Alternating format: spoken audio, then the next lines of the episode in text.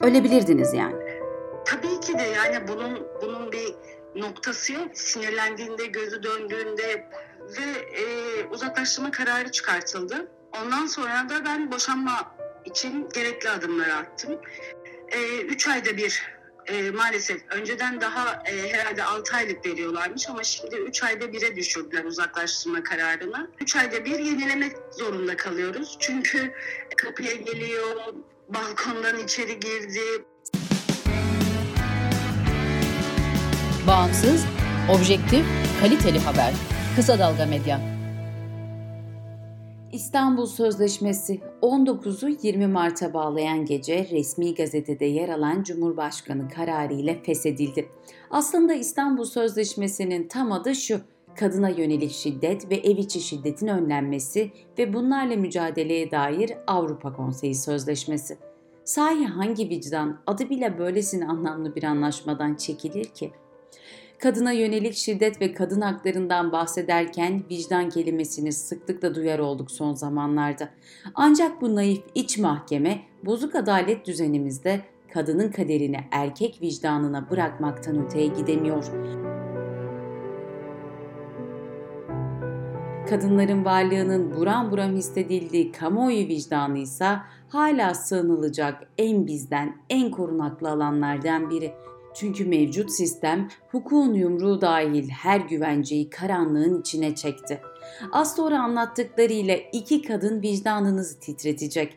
Avukat bir senavcı her seferinde kalbim yaralanıyor dediğim müvekkillerinin hikayelerini, anne ise 26 sene yediği dayağı isyan edip 6284 ve İstanbul Sözleşmesi'ne sırtını dayadıktan sonra nasıl yeni bir yola çıktığını anlatacak. Ama önce ufacık bir kız çocuğu olsun İlham Perimiz. 27 Mart Kadıköy, rıhtımda kadınların İstanbul Sözleşmesi'nin kaldırılmasına karşı düzenledikleri eylemin başlamasına daha bir saatten fazla var. PTT önünden itibaren her yer polis, çoğu da kadın memur. Yüzlerine bakınca ne yapıyoruz bacım cumartesi cumartesi bu güzel havada burada diye karşılıklı söylenmemiz an meselesi. Gözüme ufacık boyunu, maske taç mont üçlemesinin pembe patlamasıyla ekarte eden minik bir kız ve annesi çarptı. Yalan yok biraz da kulak kabarttım konuşmalarına. Şöyle diyordu anne. Anneleri çocukları kötü insanlardan koruyordu ama kaldırdılar. Ablalar, teyzeler de kızgın tabi. O yüzden neden kızdıklarını anlatmaya gelmişler. Polisler de bugün buraya gelmiş. Pembe şekerse hemen sordu. E polisler de kötü adamları yakalamak istemiyor mu? Neden kaldırmışlar? Annenin ağzından Mini'nin henüz anlaması güç iki kelime döküldü. Çünkü vicdansızlar. Ailenin korunması ve kadına karşı şiddetin önlenmesine dair 6284 sayılı kanun İstanbul Sözleşmesi'nin vicdani ve hukuki yansımalarının görüldüğü düzenlemelerden biri. Kafası onlarca kez duvara vurulmuş, ardından tekmelenmiş kadının dosyasını inceleyen yargıcın da ezberlediği kanunlardan önce vicdanı var. Ölüm korkusunun morluklarının ağrısını bastırdığı 20 yaşındaki kadını avukatın bürosuna atan da gördüğü vicdansızlığa artık dayanamaması. Yani konu kadın olunca tartışmalar hem vicdan hem de adalet meselesi. Şimdi size Ane ile tanıştıracağım. Adına aşina olduğumuz kurumsal bir firmada iyi bir pozisyonda çalışıyor. A bir köyde ya da taşrada yaşamıyor. Ekonomik özgürlüğüne yıllardır sahip, özgüvenli ve ışık saçan bir kadın. Ama dört duvar içinde yaşananlar bambaşka bir trajedi. A'nın ne zamanki kızı büyümüş, ergen olmuş, artık yeter demiş. O zaman devreye kanunlar girmiş. Evet, e, benim en büyük şansım hem 6284 hem de bir kadın avukatım olması. Ee, çok uzun yıllar ben eşimden şiddet gördüm ama hep sustum. Ee, buna nasıl denir? Ee, e, çalışıyorsunuz, kurumsal bir firmadasınız, e, yetişkin, kendi e, parasını kazanan bir bireysiniz ama e, eşinizden şiddet görüyorsunuz. Ve bunu kimseyle paylaşamıyorsunuz. Aileniz dahil. Ee, kızım var ve e, artık büyümeye başladı. Yani her şeyin farkına varmaya başladı. Ee, her insanın herhalde bir sabır noktası var diye düşünüyorum ben Cansu Hanım. Ve en sonunda polisi aramaya karar verdim. Yine bir şiddet uyguladığı bir akşam. E, çünkü bunun sonu gelmiyordu. Bir 10 sene e, kadar çıkmış. Yani beraber flört dönemimiz oldu. Yani siz 26 senedir şiddet mi görüyorsunuz? Evet, e, aslında e, ilişkimizin başladığı günden bu yana hani ufak bir tokat, bir ittirme bunlar baştan e, hep tölere ettim. Yani geçer, düzelir, biter diye bekledim. Ama bu bitmedi. Evet, bu yıllar içinde daha da büyüdü, daha da büyüdü, daha da büyüdü. E, herhalde bu e, susmanın vermiş olduğu karşı tarafa bir cesaretti diye düşünüyorum ben. Ama artık benim de bir kız evladım var. Ve evladımın da aynı şeyleri yaşamaması adına bunu normale indirmemesi yani bizim evde de annem babamdan dayak yiyordu bu normal bir şeymiş diye bir algıya kapılmasın diye ben artık dedim ki yani buna bir son vermem gerekiyor. Bir gece ne olduysa olmuş canının ne kadar yandığını artık hissedemez hale geldiğinde kızıyla göz göze gelmiş. Hani polisi aradım, e, polisler geldi ve biz polis arabasına kızımla beraber bindik. Bu zaten çok yıpratıcı, çok e, zedeleyici bir süreçti. Açıkçası tam ne söyledim, ne yaptım bunların da çok bilincinde değildim ama sadece artık bu işe bir e, son noktayı koyma yani bunun bir sonu olması gerektiğini e, bir şekilde bitirmem gerektiğini düşündüğüm için ben polisi aradım ve etrafımızda e, haberlerde dünya kadar haber duyuyoruz kadınların öldürülmesini e, işte yaralanmasını hani arada bir böyle kurtulanlar oluyor ya tesadüfen hı hı. diyeyim ben size. E, ve benim eşim de otokontrolü olmayan bir adam. Ölebilirdiniz yani. Tabii ki de yani bunun şeyi yok ki e, sinirlendiğinde gözü döndüğünde bunun bir noktası yok ve e, uzaklaştırma kararı çıkartıldı. Ondan sonra da ben boşanma için e, gerekli adımları attım. E, üç ayda bir e, maalesef önceden daha e, herhalde 6 aylık veriyorlarmış ama şimdi 3 ayda bire düşürdüler uzaklaştırma kararını. 3 e, ayda bir yenilemek zorunda kalıyoruz. Çünkü e, kapıya geliyor, e, balkondan içeri girdi. 8 aydır yaşadıkları ise film gibi ancak bir korku filmi bu. Akşamüstü saat 6'ya doğru e, zannedersem evet 6 gibiydi. Kızım beni aradı. An, yani yan komşudan aradı beni e, telefonla. Zaten hani yan komşu o saatte aramaz normalde beni. Arayınca bir terslik olduğunu anladım ama bu da hiç aklıma gelmemişti açıkçası. E, sonra dedi ki babam balkondan içeri girdi anne dedi ve biz birinci katta oturuyoruz. Yani giriş kat falan değil öyle birinci kata merdiven dayıyor. E ben ne yapabilirim? Allah'tan teyzesi de burada yanında. O da çünkü evden online çalıştıkları için ikisi beraber geliyorlar. E, teyzesiyle beraber olunca zaten kız kardeşim sesi duyunca e, yerinden kalkıyor mutfağa doğru gittiğinde mutfakta burun buruna geliyorlar. Ee, tabii kızım çok korkuyor. Hani baba ne yapıyorsun? Diyor.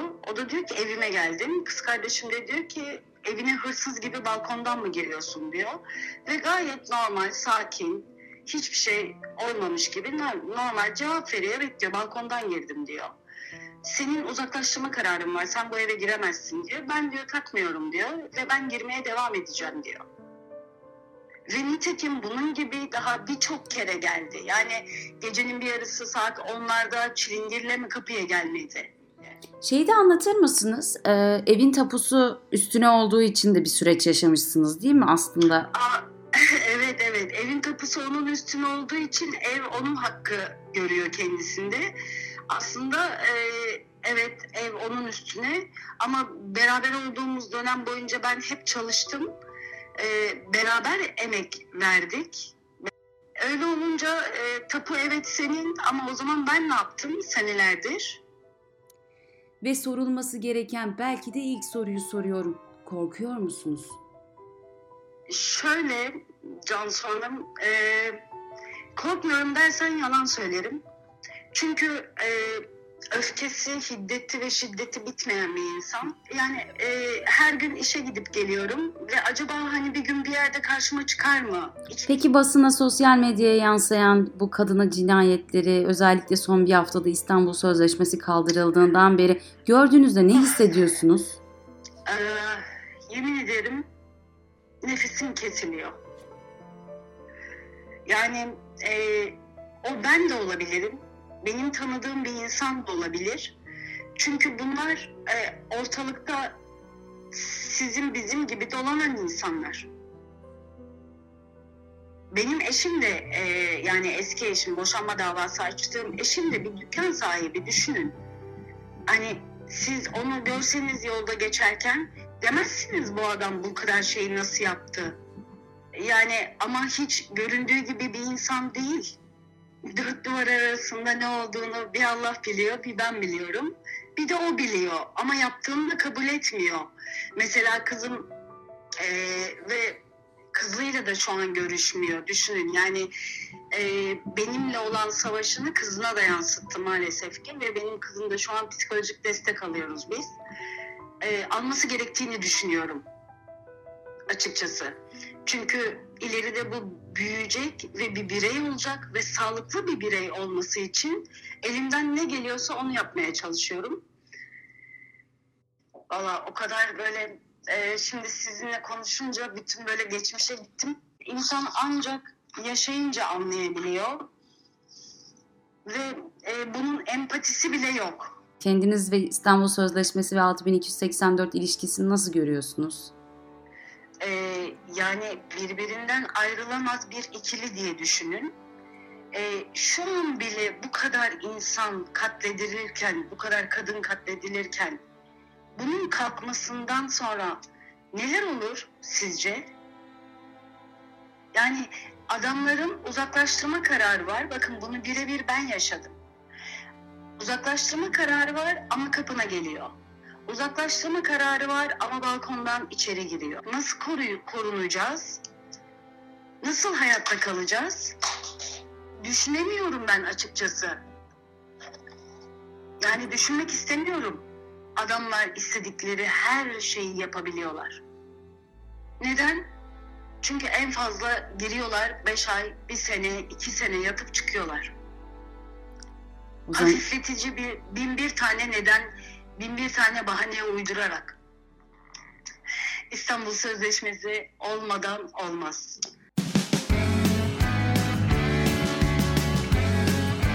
Oku, dinle, izle.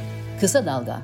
bağlan. Yaşanmışlıklar öylesine acı ki avukat bir senavcı gördüklerinin arasından adeta hikaye seçmek zorunda kalıyor.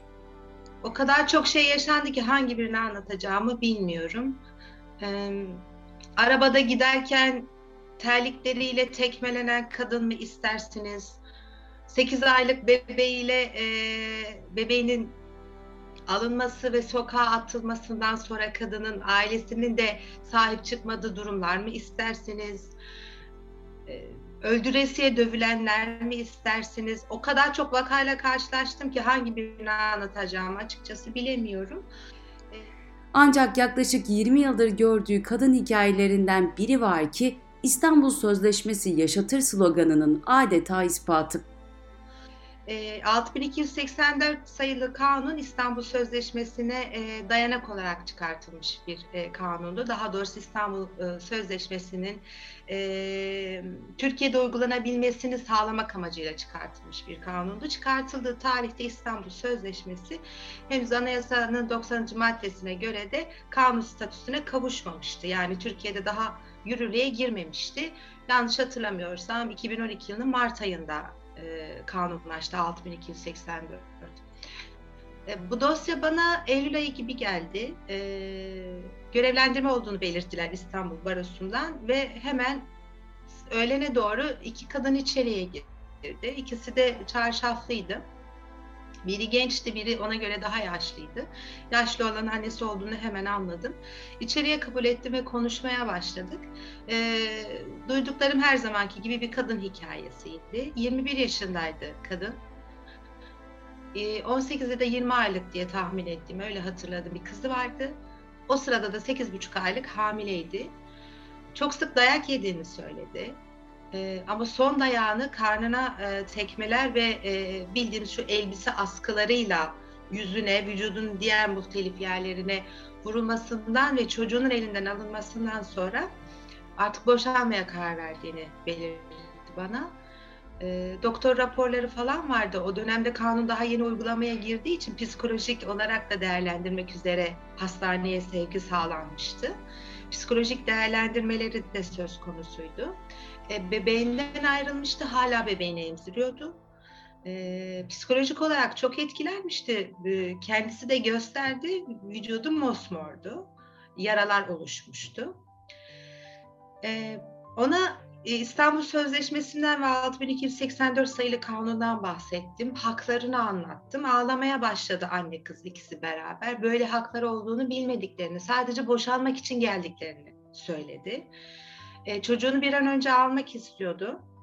E, kaçırılma e, tehlikesiyle karşı karşıyaydı. Kaçırılırsa bir daha asla çocuğunu görebileceğini sanmıyordu. Hemen vekaletname işlemlerini hallettiler ve ben ertesi gün başvurumu yaptım. Başvurumu yapar yapmaz da e, mahkeme hakimiyle görüşmeye gittim. Mahkeme hakiminden İstanbul e, Sözleşmesi'ni de değerlendirmesini istedim. E, çünkü 6284 sayılı kanun İstanbul Sözleşmesi'ne atıfta bulunuyordu. Dayanak İstanbul Sözleşmesi'ydi.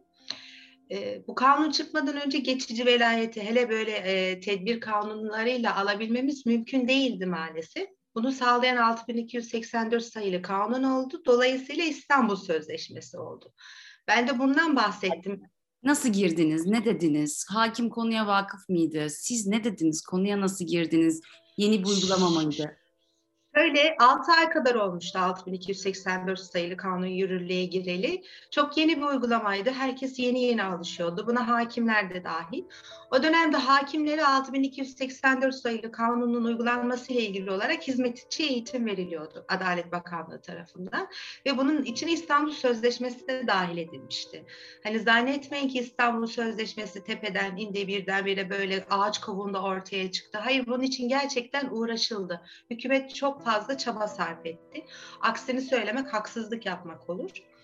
E, aile hakimleri, hatta çocuk mahkemesinin hakimleri, e, müracaat savcıları bu eğitimlerden geçtiler. E, çok net hatırlıyorum bu eğitimlerden geçtiklerini. Ama tabii ki sonra süreç ve konjonktür değiştikçe e, olaya bakış da değişti. Hakime şunu söyledim, e, ciddi anlamda dayak yemişti. Doktor raporlarını zaten başvuru yaparken sunmuştum. Onlardan söz ettim. Psikolojik değerlendirme raporlarından söz ettim e, çocuğun şu an babasının yanında olduğunu ve çocuğun da e, şiddet görme tehlikesiyle karşı karşıya olduğunu, fiziksel şiddet görmese bile henüz annesini emmeye devam eden, anne sütünü alan ve e, annesinin bakımına, gözetimine, şefkatine, sevgisine ihtiyaç duyan bir çocuğun bu şekilde annesinden ayrılmasının da bir nevi şiddet olduğunu söyledim. Hakim konuyu hemen değerlendirdi ve e, kararını da ilk bir gün sonra oluşturdu. Başvurdum başvurumun hemen ertesi gün oluşturdu. Ee, yanımda getirdim dosyayı. Hemen size şeyi okumak istiyorum. Başvurumun sonrasında nasıl karar verilmiş onu okumak istiyorum. Ee, tabii ki e, klasik tedbir var. Şiddete, hakarete, aşağılamaya, tehdide yönelik sözler söylenmemesiyle ilgili. E, 6284 sayılı yaşa, e, yasada ailenin konutu da kadına özgülenebiliyor. Orada yaşayacaksın e, çocuğunla beraber. Sana şiddet uygulayan eş oraya yaklaşamayacak. O evden uzaklaşacak. O evde herhangi bir şekilde sizi tahliyeye yönelik, haksız işgale yönelik e, hukuki taleplerde de bulunamayacak demek. Evin özgülenmesi demek, aile konutunun özgülenmesi demek. O kararı verdi. E, hatta e, konuta varsa okula, iş yerine hiçbir şekilde yaklaşmama kararını verdi e, kendisine ya da ev eşyalarına zarar vermeme kararı verdi ve geliyoruz en önemli maddelerinden birine. 2010 doğumluydu çocuk. Onun anneye verilmesine geçici olarak velayetini ve çocuk için de nafaka ödenmesine karar verdi. Daha sonra bu kararı uygulatmamız gerekti. Çünkü velayetin alınması demek çocuğun aynı zamanda teslim edilmesi anlamına geliyor. Kararı hemen e, tebliğ ettik. Tebliğ ettikten sonra da ben ilçe müftülüğüne gittim. E, çünkü imamdı şiddeti uygulayan kişi. E, bir camide a, 657 sayılı kanuna göre devlet memuru ve imam olarak çalışıyordu. E, kararı hemen mübaşir kanalıyla teslim ettik, tebliğ ettik.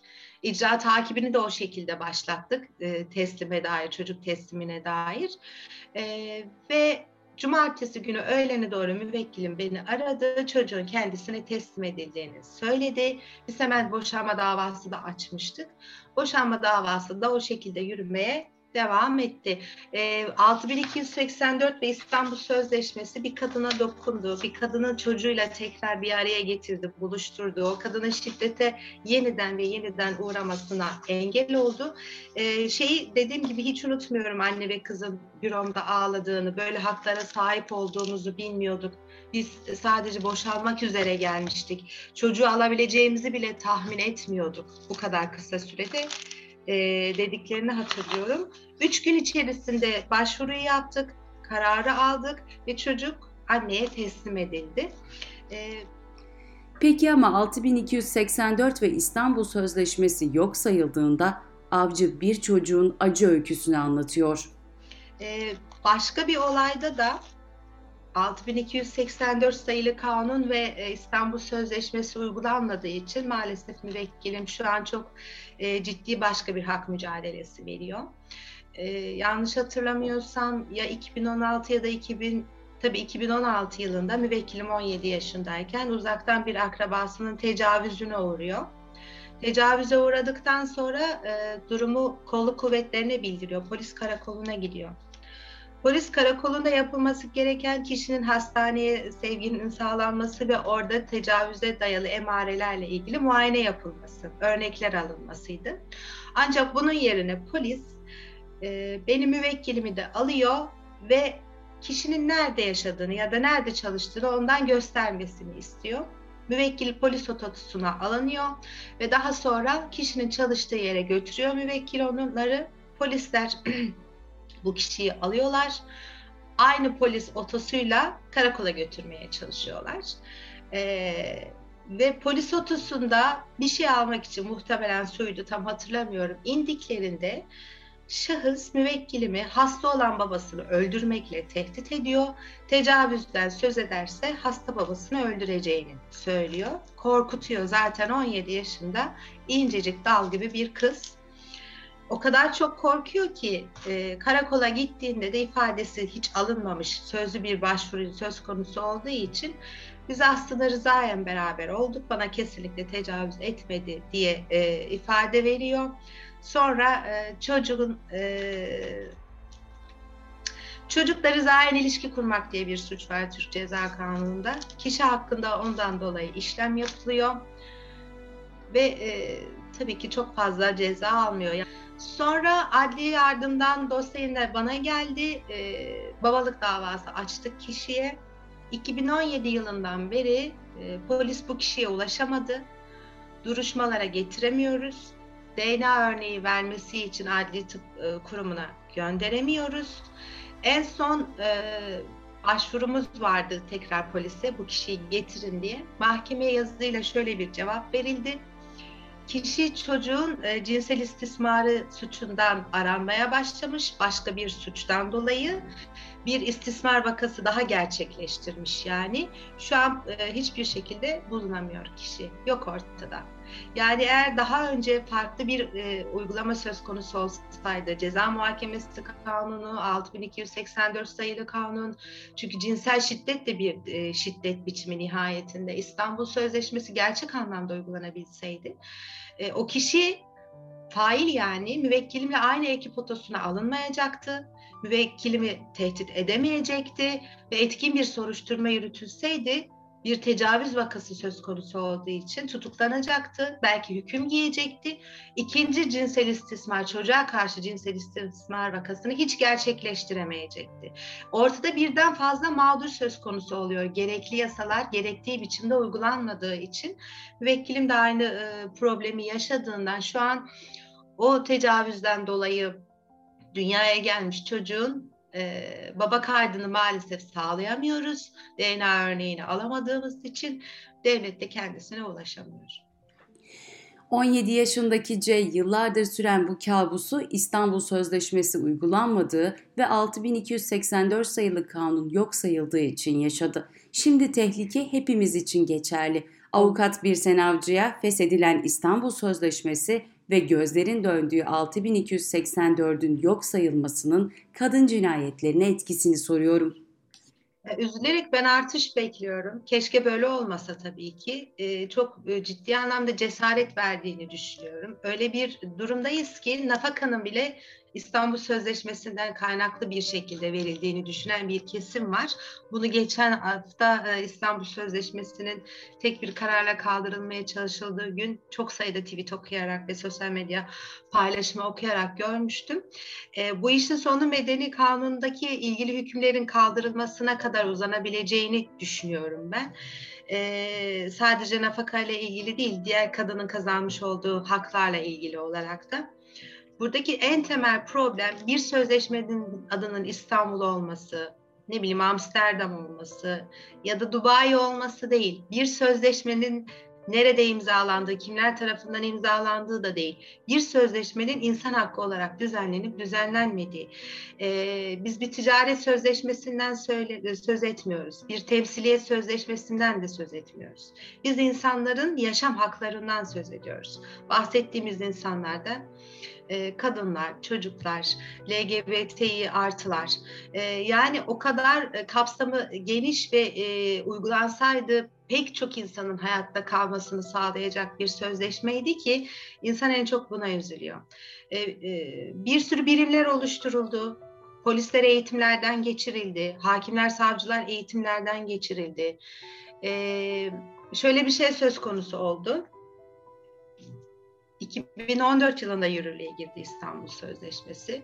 Mağdurların mağduriyetini arttırmamak için biliyorsunuz defalarca Adli Tıp Kurumu'ndan e, rapor alınması için NÇ davasını hatırlıyorsunuz Mardin'deki NÇ davasını. Kaç kere Adli Tıp Kurumu'na gönderildiğini o kızın hatırlayamıyorum ben. E, odalar oluşturuldu, personel temin edilmeye e, çalışıldı bir sürü şey yapılmak istendi ama bir müddet sonra hepsi maalesef unutuldu, gözden çıkartıldı, önemsenmedi. Ee, bir adliyede şu an sadece iki tane e, psikolog ve sosyal hizmet uzmanı var. Bundan birkaç yıl önce Elazığ'da bir vakayla karşılaşmıştım. Orada başka bir amaçla bulunuyordum. Bir hastanede e, kadını e, 6. kattan atmışlar e, tedavi görmüş, kırıkları oluşmuş, eşi atmış, e, iyileşmiş, gidecek hiçbir yeri olmadığı için tekrar eşiyle yaşadığı e, eve dönmüş, yine dönmüş, yine kaçmış. Bunların e, hepsi Diyarbakır'da yaşanan bir olay. Ailesine gitmiş, ailesi kabul etmemiş, gidecek herhangi bir başka kurum bulamamış, valiliğe gitmiş, ilgilenen olmamış. E, oradan Elazığ'a kaçmış gelmiş ve sokakta yatıyordu o kadın e, dehşete düşmüştüm. Elazığ Barosu'na ulaşmaya çalıştım. Baroya yönlendirdim. Orada sığınma evi aradık. Elazığ'da sığınma evi yoktu. Başka bir tuhaf bir birim vardı. Orası kapasite üstü çalışıyordu. Kadını inanır mısınız yerleştirecek, sokakta kalmasına engel olacak hiçbir yer bulamadım. Zaten geçici olarak Elazığ'da bulunuyordum. Üç gün boyunca kadınla uğraştık ama hiç kimse kabul etmedi o kadını kendi başına kalmıştı hayatta. Yani e, siz devlete gidip ya ben şiddet görüyorum, eşim beni dövüyor, kardeşim beni dövüyor, babam beni dövüyor, annem beni dövüyor hiç fark etmez. Diyorsunuz ve karşınızda bir kapı duvarla karşılaşıyorsunuz. Kime güvenecekler bu insanlar? İstanbul Sözleşmesi devlete bu yükümlülüğü yüklüyordu. İlçe belediyeleri de dahil olmak üzere büyükşehir belediyelerine, bakanlığa, özellikle kadınların yeniden hayata e, başlayabilmeleri için evler oluşturmalarını istiyordu. Yanlış hatırlamıyorsam 132 tane sığınma evi var. 85 milyon olmakla övündüğümüz ülkede. Birsen Avcı ve Ane tanıklıkları ve mağduriyetleriyle kadın hikayelerinin tam ortasındalar. Aslında hepimiz bu kavganın tam içindeyiz. Gardımızı indirmeden kendimizi savunmaya devam ediyoruz ve vicdanen tek bir talebimiz var. Sadece yaşamak istiyoruz.